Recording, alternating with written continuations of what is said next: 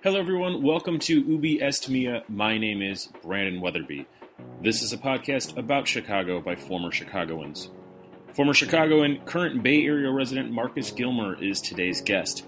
Marcus Gilmer is Mashable's assistant real time news editor on the West Coast, reporting on breaking news from San Francisco.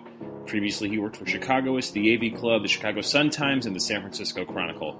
This episode was recorded during the evening of December 2nd. Earlier that day, two people executed a terrorist attack that led to the death of 14 people and 22 injuries in San Bernardino, California. Throughout the day, Marcus was reporting on that tragedy. This episode starts at that point and it moves on to his time in Chicago. Hope you enjoy the episode. How is Mashable? Uh, it's good. Today made it seem like it wasn't so good. Oh, it's these are all blending together at this point. I forget how many of these I've covered so far. I was trying to think uh, when I was walking the dog a minute ago which of these I've covered since I've been at Mashable, and I lost count. So, kind of all blend together. Well, that's incredibly depressing. I mean, it's it's the truth, uh, and that's just since I've I've worked there, and that's just some of them. Obviously, we're not, we're not covering every uh, mass shooting. We're covering just certain ones. So. The, the, horrible question is how do you pick and choose which mass suit shooting to cover? I think for us, we it, it's sad, but we definitely have like parameters. Usually, it has to be. I think it would have to be extenuating circumstances, like if it's. um Oh, I don't know if that was a shooting or not. When like six people were killed at this Texas campground. I don't. We didn't do that one, but I don't know if that was a shooting. Uh, usually, has to be if, it, if it's like a domestic related or gang related. Uh, it feels like it's like if there's a gang related shooting in Chicago and like five people are hurt or something, like we probably won't cover it. Uh, I think it has to be unique circumstances that will pick it up, but there have been enough of those, you know, like Charleston, Chattanooga, Lafayette, um, Oregon, Colorado Springs, today. When you decided to become a journalist, did you think it was going to be like this? No, I didn't. I didn't know what it was going to be, but I certainly didn't expect. Uh, I certainly didn't expect this. That's for damn sure. Well, So, what, what initially drew you to journalism? like I came into it sideways. Uh, I went. I got a master's uh, in communications and studied like nonfiction stuff, journalism. Didn't really, not really journalism, but like communications and uh, like creative nonfiction for my master's. And then I was pretty clueless as to what I was going to do after grad school. I mean, that's why I went to grad school in the first place because I didn't know what I was going to do. So just run up more debt. Where did you go to grad school? the University of New Orleans uh, as part of their uh, creative writing workshop. After grad school, um, where there wasn't like we did a lot of studying of, of people like you know Thompson, like Hunter S. Thompson, Joan Didion. There's a lot of like study of that kind of stuff, but I never really had a. I I worked for my my college newspaper. Didn't it wasn't like I'm going to be a journalist, and I didn't go to journals journalism school, and I didn't you know I I wasn't like I'm gonna get the scoops like I I kind of came into it sideways, and then I kind of bummed around for a couple of years, and then I ended up in you know in Chicago, and I started writing for Chicagoist as uh, arts and entertainment writer, like Mhm. doing mostly doing like bands and music stuff. That's like an unpaid freelancer type of thing, correct? Yeah, I, I I don't know whether they pay writers now. I know I know they've advertised for jobs where it looks like they're they're actually like employing like full time writers now. Mhm. But at the time, it was just in the heady days of 2007, those wild, crazy days of weblogs. It was it was definitely a volunteer position, and So wh- basically the access. Like I got to go to shows and review shows and get copies of CDs and review them. That was like the big pull, I guess. I didn't really. It was just something I did for fun because I was in kind of a not soul sucking job, but just it was a. It, I was just like in a in a job that was just kind of not exactly the most creatively stimulating, like doing like tech writing and like more marketing writing stuff. And so this was just something I could do on the side for fun to kind of have a creative outlet. And I just wrote more and more and more for them. And then the editor position opened up after I had been there maybe a year writing for them. And I was writing more and more. and so I was I was tapped for to become editor to replace the outgoing editor, uh, who's Margaret Lyons at the time. It was 2008. So that's when I took over uh, as editor, and so it was kind of a, a sideways, this weird askew angle. I'm sure that infuriates a lot of people who are more traditionally trained as journalists, and um, I think, but I think that's probably gonna be like a lot of people. I think ten years from now, that's gonna be a, the way a lot of, of people get into it. I can't imagine why.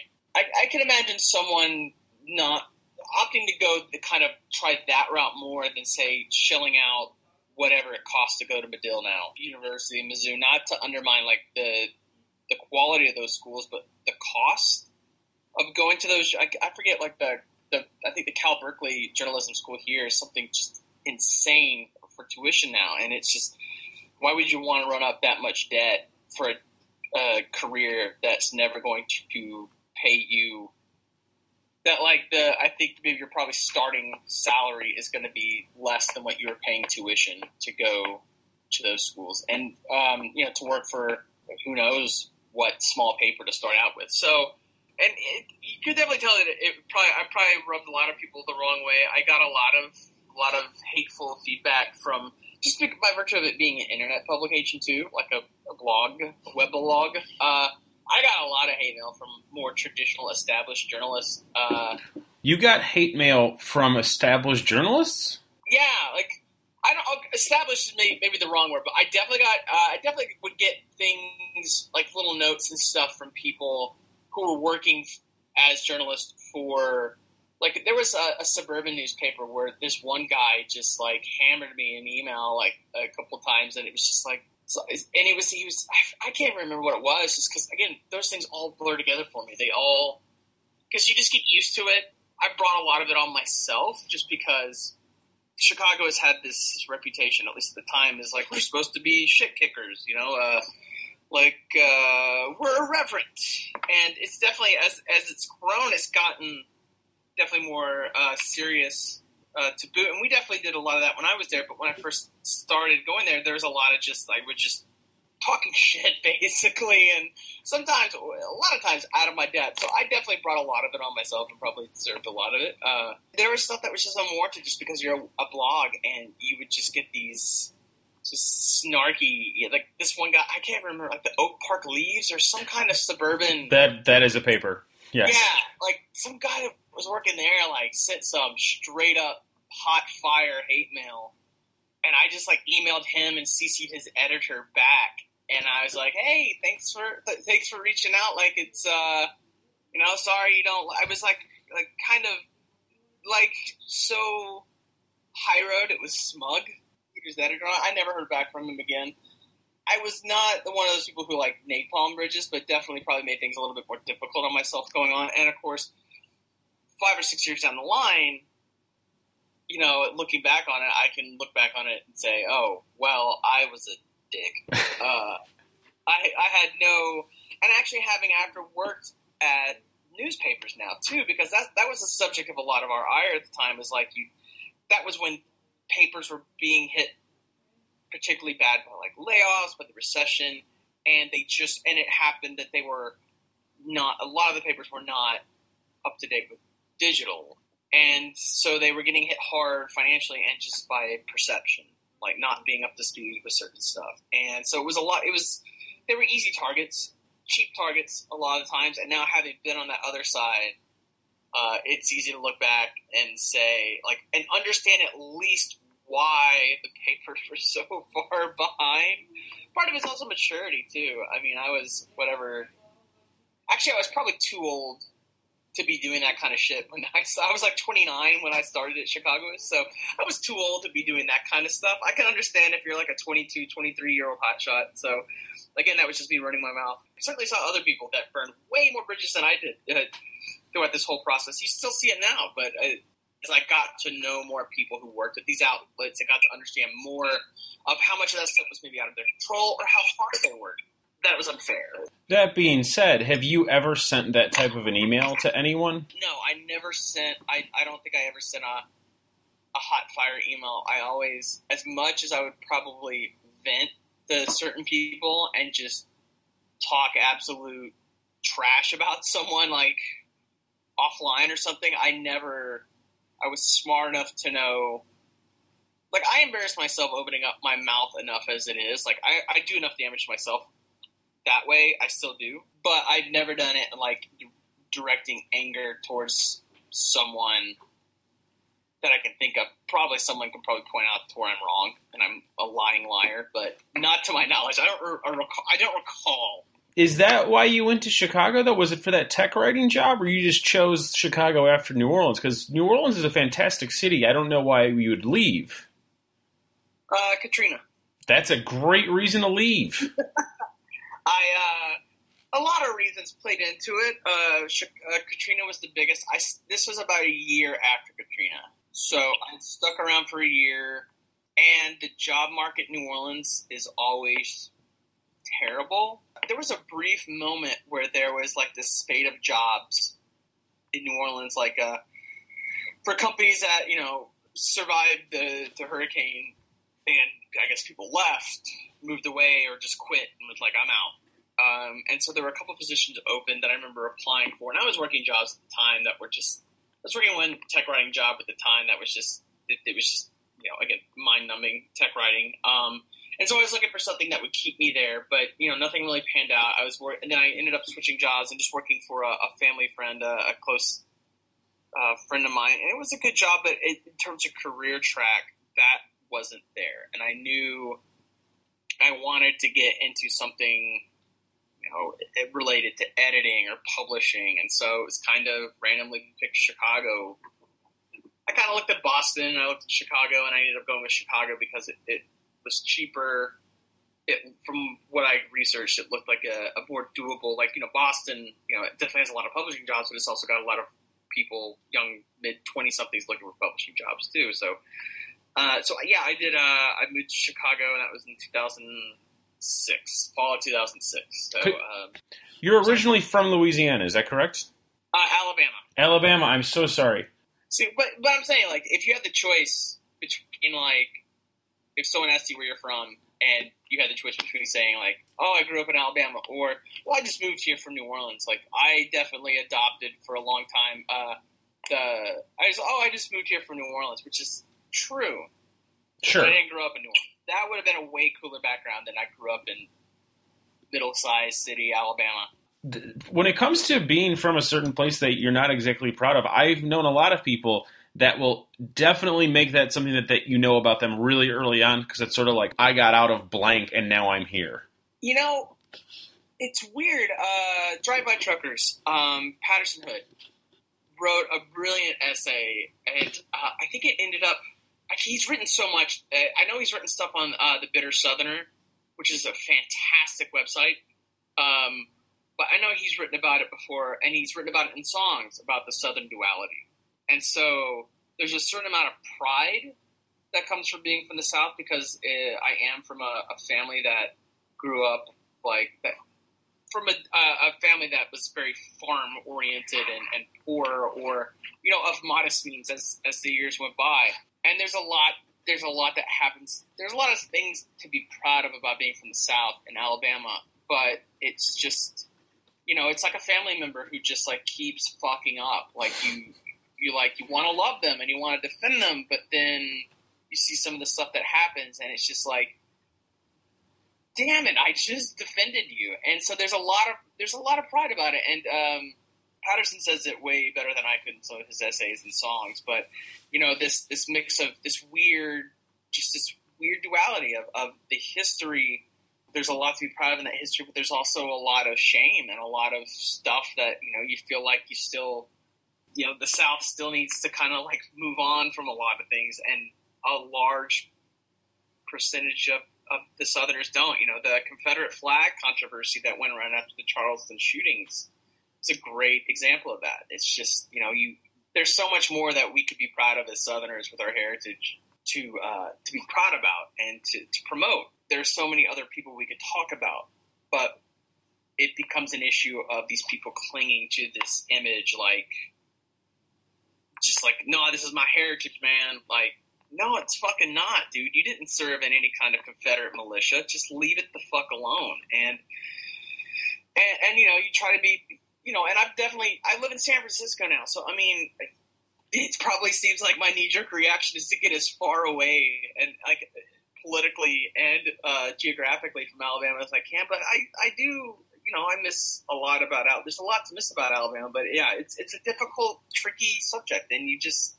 yeah, it's weird. It's really weird. I, you know, I own it to an extent, but at the same time, it's just people are going to assume that you know Alabama is just one of those unique places in, in America that you could say you're from anywhere. You could say you're from New Mexico or Nebraska or Iowa, and people will have certain stereotypes in their head for anywhere you're from. But Alabama is just one of those places. Like even even other southern states like Louisiana and Georgia don't or Tennessee don't necessarily have those negative connotations.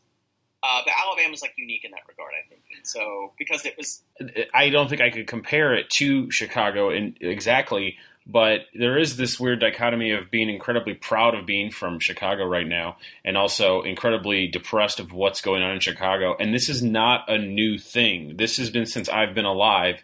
I don't ever see it possibly going away. And that's in one city, let alone a state. What, what, what do you think about that as someone that's from Alabama that also got the hell out of Chicago? Well, it's funny because, you know, with with the recent news out of Chicago with the Laquan McDonald video and everything, um, and Chicago being a national topic again, it's kind of in a way it, it, it, kind of offers itself as a defense because if you if you read back and there's a fantastic book and uh, American Pharaoh about the first Richard Daley. What that book does so brilliantly is besides being a biography of, of Richard Daley, it's also kind of this biography of Chicago as a city in the 20th century, starting really at the beginning of that group of uh, you know German, Irish, uh, Italian families that you know the Daleys were part of in the South Side, and how the roots of Chicago's segregation and kind of the racial disparity took roots in like the 19 teens and the 20s. Like it's been a hundred years of that stuff. Like you know, building was it the Dan Ryan that was built specifically mm-hmm. to separate you know, to keep African Americans out of like certain Southside neighborhoods, like Bridgeport and everything. So, so Chicago has its own unique history, considering it's you know Midwest or Yankee or whatever you want to call it. It's not the South, and so there's a lot of so it's weird. It's, it's weird coming like having spent a lot of time there and getting to know a lot of about Chicago's own history. And even more recent stuff like John Burge. I mean, you know, the whole John Burge thing. Like I was thinking the other day, like with this, they want the Department of Justice to investigate. Uh, you know, Lisa Madigan wants the Department of Justice to investigate Chicago Police Department. It's like, well, how did they ever go away? Like with what John Burge did, like how do you ever let that department run itself ever again? Uh, and so it is very weird, like looking at the the different the ways that the similarities, like this this deep racial and an economic divide that happens in both, you know, the South and in Chicago, and yet how they are in other ways so incredibly different. Let's get back to Chicago us really quick. You were there for a handful of years, and then you uh, got a pretty great job somewhere else, and then you ended up at a newspaper. Uh, what, what was the progression of there? Uh, it was weird because I actually did one of those things where I went backwards from where a lot of people did. A lot of people, I think now, you, you might at least I don't know. And now it's completely different because you can probably start writing something for BuzzFeed uh, or Mashable, but as a youngster out of J school. But um, you know, a lot of times the progression, at least you know, five ten years ago, was you know you might progress. A lot of newspaper folks progress towards digital.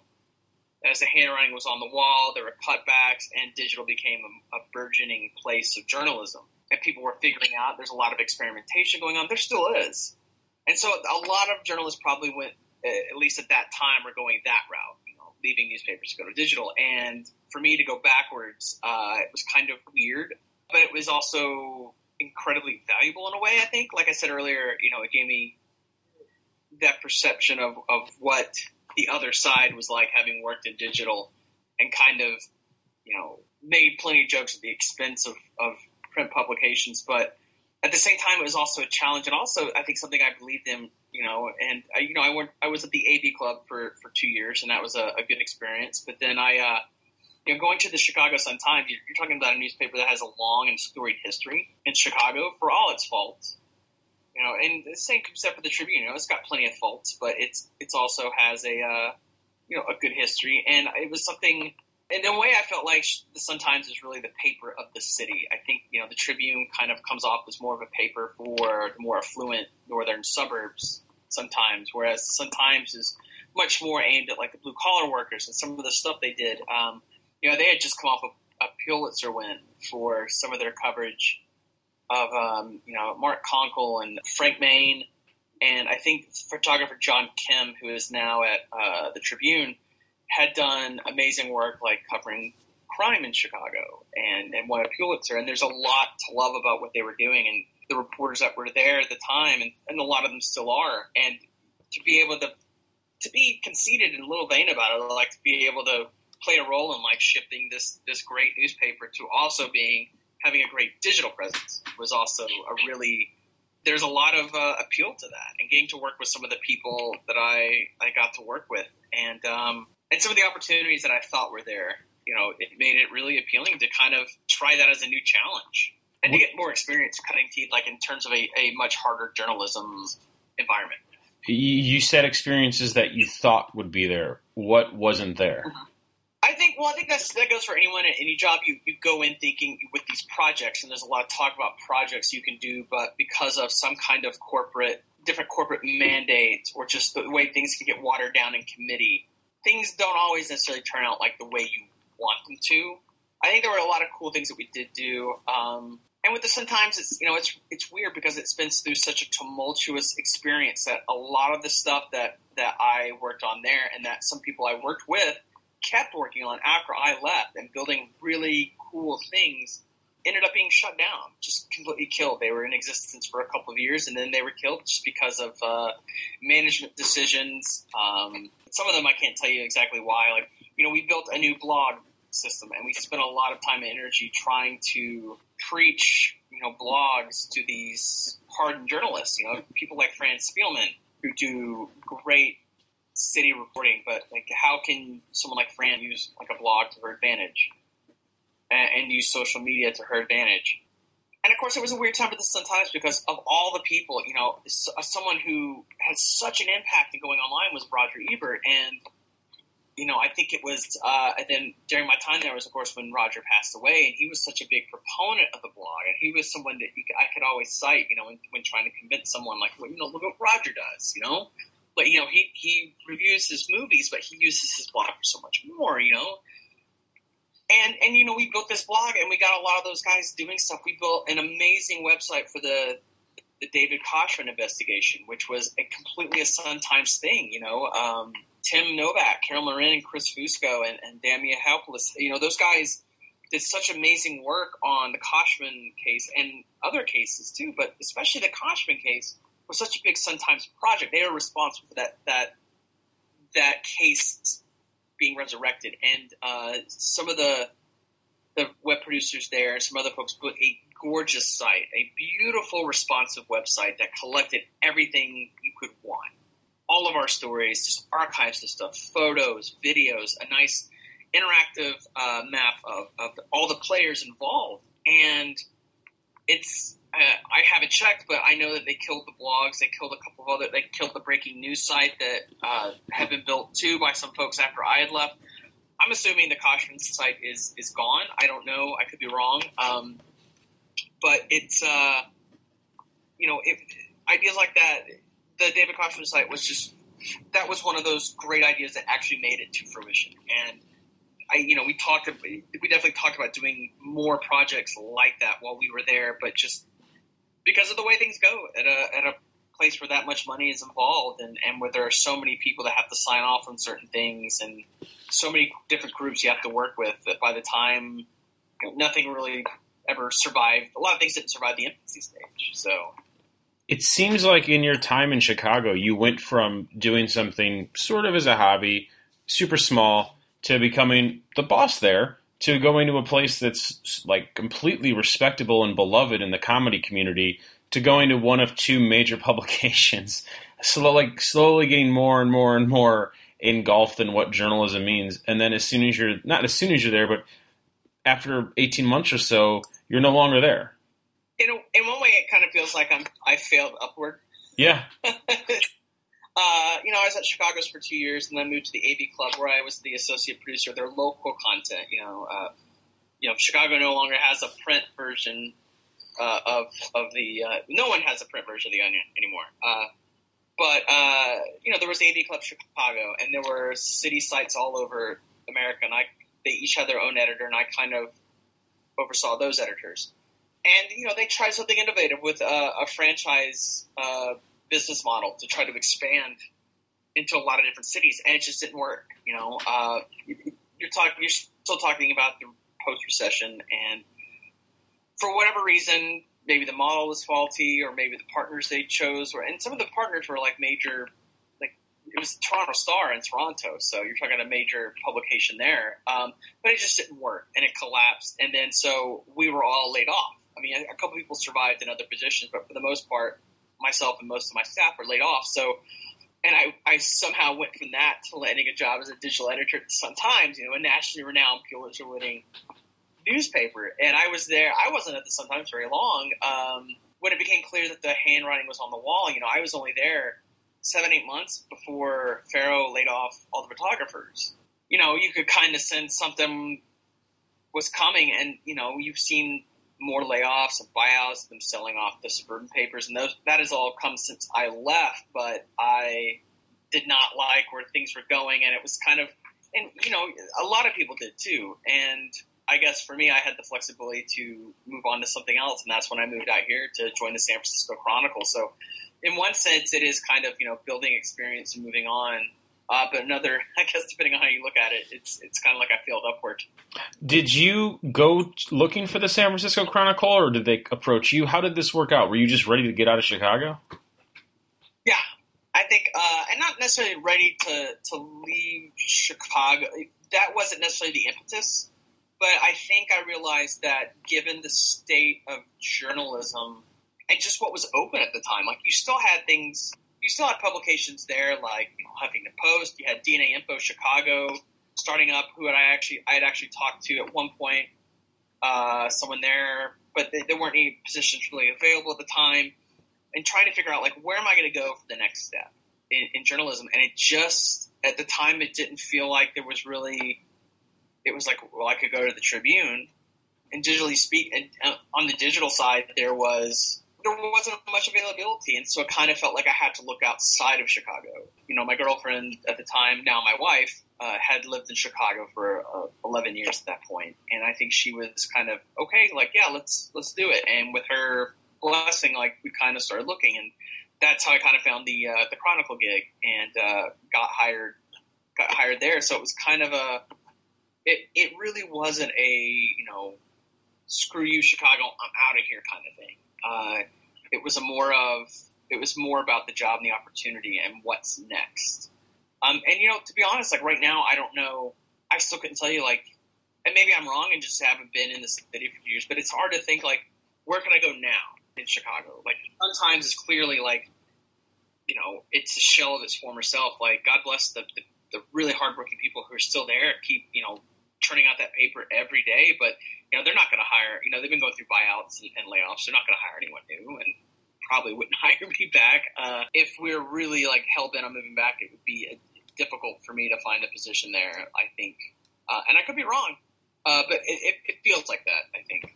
You were at the Chronicle for roughly the same amount of time you were at the Sun Times, and now you're at like you're you're at a site that is no obviously not in print. You're at Mashable, which is very uh, very popular. you get the most clicks yet. Yeah, it's like, man, I've never probably had so many millennials read stuff I write. Yes, um, it's weird, kind of being feeling like one of the older people there on on the staff. Like I went from being one of the younger people on two newspaper staffs to being probably one of the older people on a staff. Uh, but it was, you know, they they reached. I was at the Chronicle for a year and a half or so, and then uh, my current uh, boss at, at Mashable reached out to me uh, back in the spring, and we chatted, and I went through the interview process, and, and they chose me.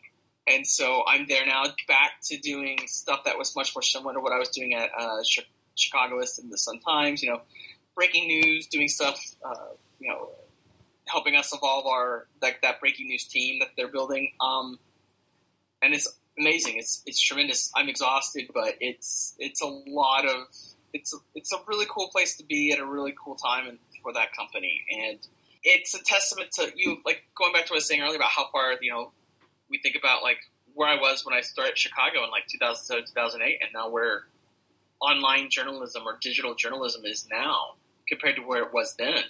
Like I remember when I first got my Twitter account and we set up Chicagoist's first Twitter account. For like the longest time, Chicagoist's Twitter account was just an automated feed, and that wasn't really seen. That wasn't really frowned upon at the time because people still didn't know how to use it. And uh, you know, it's, so it's it's just to see in that short time how how uh, far it's come, and it's kind of the best of both worlds because we're getting to a lot of awesome things. We're getting to experiment. We're getting to do a lot of cool things in, in digital journalism, but I'm also getting to work with a lot of people who come from a print background and a traditional journalism background. You know, the New York Times, Newsweek, you know, those kinds of places, the LA Times, and it's really amazing because it's kind of that perfect sweet spot. That there's that dedication to journalism, that mentality, but a willingness to experiment, a looseness that maybe wasn't there all the way at, at, at the papers at, at times, or at least I guess more about the uh, not so much about a, a, feeling that wasn't there because I got to work with great editors at those papers, but um, just the environment, I guess, the culture. You know that that culture at newspapers is is getting there, but it's slow. It it takes a long time, and it's still evolving. Whereas with digital, it just moves that much quicker. It's just boom, boom, boom, boom. You move on to the next thing. Partly because you don't have to worry about a print product that sucks away most of your revenue. But you make it sound so simple. Well, that's because I'm not involved with a lot of uh, those kinds of things. I just get to to do my stories and not worry about the business aspect at all. So that's just mainly ignorance more than anything. Why are you a Cubs fan? Why not? Lots of reasons. I love I, I love suffering, man. no, uh, going back to growing up in Alabama, um, with sports, it was just a weird place because you had, we had like a minor league baseball team in my hometown that I loved, and I was affiliated with the Oakland A's. So I grew up watching the A's, but we also had the Superstation. So I watched a lot of Cubs and Braves games, and the Cubs were actually kind of okay back then, the mid to late '80s. You know, and Ryno and Andre Dawson, Shawon Dunston, you know, uh, Lee Smith, Greg Maddux, like you know, they they uh, they went to the playoffs a couple of times. They were fun to watch. The Braves were terrible, um, you know, in the mid to late '80s, and so I always was a. Uh, I was definitely one of those people who watched the Cubs, who grew up on it, and there are tons of them all over that grew up watching it just because of the Superstation and Harry Caray. Once I moved to Chicago, there was no question. I really like following you on social media on game days, uh, specifically when there's that sweet spot of college football and almost playoff baseball and occasionally some other random sport, and you'll have like five screens going. It's it's a it's a lovely thing to see. It's it's overload, but it's it's like it's what I it's those little moments, you know. Like how much can I physically take in? Like just there's no limit. What's the Chicago equivalent of your neighborhood in San Francisco? Is is it Bucktown? Is it Wicker Park? Is it Pilsen? How what it, what is San Francisco like for a former Chicagoan? See, now that's a hard one because I I technically live in the East Bay. Okay. Uh, and I live on the island of Alameda. So I am Alameda is a bunch the southern edge of Oakland. I'm like two miles, three miles from Oakland, uh, from from my house. It, it's kind of I don't know. It's quite diverse. Um, it's it's hard to really think of a, an equivalent for Chicago. Uh, to me, it feels like some of the safer areas of, of New Orleans is just a little bit more diverse. um, God, that's a great question, man. I don't know.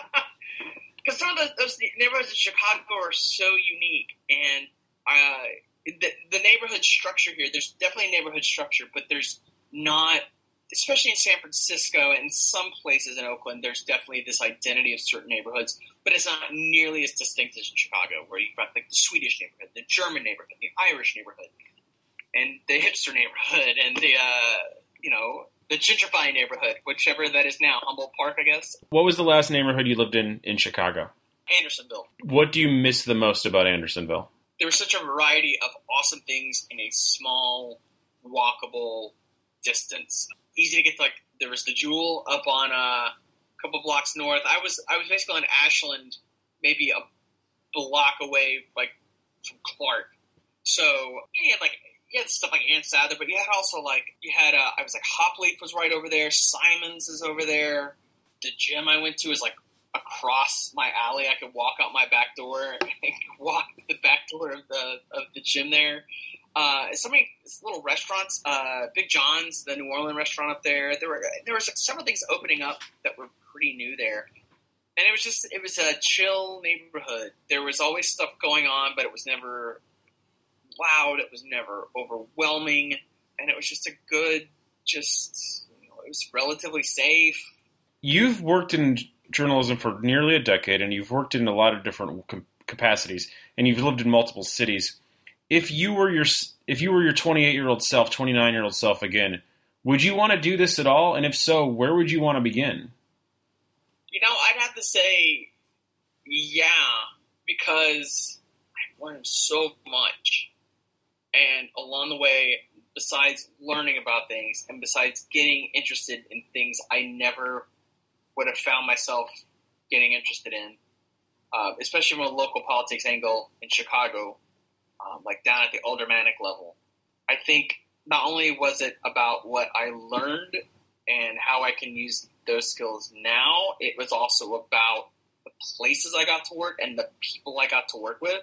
You know, I think one of the things that's depressing about what's happening with these buyouts and layoffs of the last couple years in Chicago is that Chicago has always been such a strong media town. I mean, I've done the traditional journalism route, but I love Royko just as much as anybody else.